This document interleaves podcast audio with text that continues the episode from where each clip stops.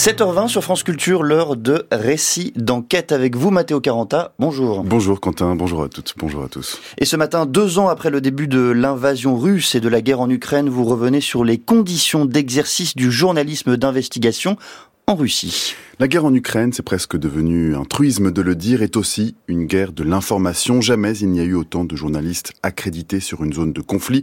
Jamais il n'y a eu autant de désinformation organisée via les réseaux sociaux. Jamais le travail d'investigation ne s'est autant confondu avec celui de la justice internationale lorsque, en direct, les journalistes collectent des évidences, des preuves, des témoignages de crimes de guerre. Une guerre où depuis deux ans, les journalistes sont également des cibles. Onze reporters y ont perdu la vie.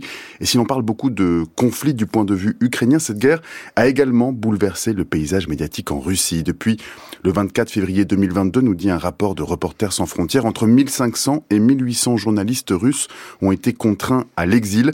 Il n'y a plus de publications papier indépendantes en Russie et pourtant, le journalisme d'investigation russe tient le coup, résiste, se reconstitue et nous en avons parlé avec Jeanne Cavelier, responsable du bureau Europe de l'Est et Asie centrale à Reporters sans frontières.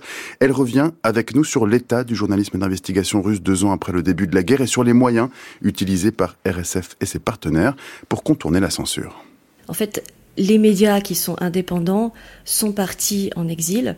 Parfois, des journalistes sont restés en Russie pour travailler euh, pour eux, mais de manière euh, la plupart du temps anonyme et en prenant euh, des gros risques pour permettre aux journalistes en exil de euh, reprendre le travail très rapidement et éviter un trou noir de l'information sur euh, la Russie, on a fondé un fonds pour euh, le journalisme en exil qui s'appelle le GX Fund avec deux fondations allemandes très peu de temps après le début de l'invasion à grande échelle de l'Ukraine.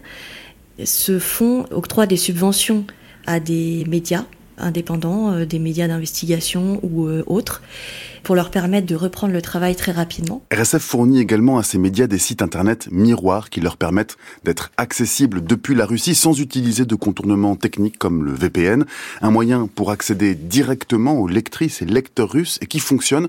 8% des adultes en Russie auraient accès aujourd'hui à cette information indépendante. Une prouesse si l'on tient compte de l'état de la censure. Cette semaine encore, un magazine People à grand tirage était interdit de publication pour avoir simplement évoquer la mort d'Alexei Navalny. Une information alternative précieuse donc, et d'autant plus précieuse que les journalistes russes connaissent le fonctionnement de l'administration moscovite, des unités militaires, ont des sources au sein de la police, de l'armée, des services de renseignement, et qu'ils sont les seuls à même souvent d'enquêter et d'identifier d'éventuels criminels de guerre. Parmi ces médias indépendants qui continuent à fabriquer des enquêtes, on peut citer The Insider, iStories, Mediazona ou Novaya Gazeta.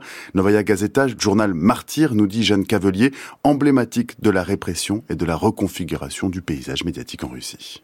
Nova Gazeta est un, journal qui a été fondé euh, au début des années 90, notamment par euh, Dmitri Muratov, qui est prix Nobel euh, de la paix et ce journal est un journal martyr pour nous puisque plusieurs journalistes ont été assassinés depuis sa création à cause de leurs enquêtes. C'est un média d'investigation qui est extrêmement important dans le paysage médiatique euh, russe. Et euh, ce journal meurt à petit feu puisque euh, les licences ont été suspendues. Il a de multiples procès contre lui. Une grande partie de la rédaction est partie en exil ces journalistes qui travaillaient auparavant pour Nova Gazeta ont décidé de fonder un nouveau journal qui s'appelle Nova Gazeta Europe, avec une version russe et une version en anglais, qui s'adresse à la fois aux Russes et euh, à un public européen. Et on appelle tous les gouvernements européens à euh, les aider à surmonter ces difficultés administratives, les difficultés d'installation, et également à euh, les protéger. Parce que les journalistes sont en danger, y compris dans les pays européens. Une semaine après la mort d'Alexei Navalny, plusieurs de ces médias tentent d'élucider la mort suspecte de l'opposant russe. Ils continuent également d'enquêter sur la guerre et la corruption du pouvoir russe euh, en Russie, mais également en Europe. Alors pour celles et ceux que ces lectures pourraient intéresser, je vous ai mis quelques liens sur la page de Récit d'enquête, un récit de Novaya Gazeta titré Guerre et châtiment sur l'utilisation de la justice comme outil de répression, une enquête de High Story sur l'adoption par un couple de parlementaires d'un enfant enlevé en Ukraine, des premiers éléments d'enquête sur la mort de Navalny Merci beaucoup Mathéo Carentin.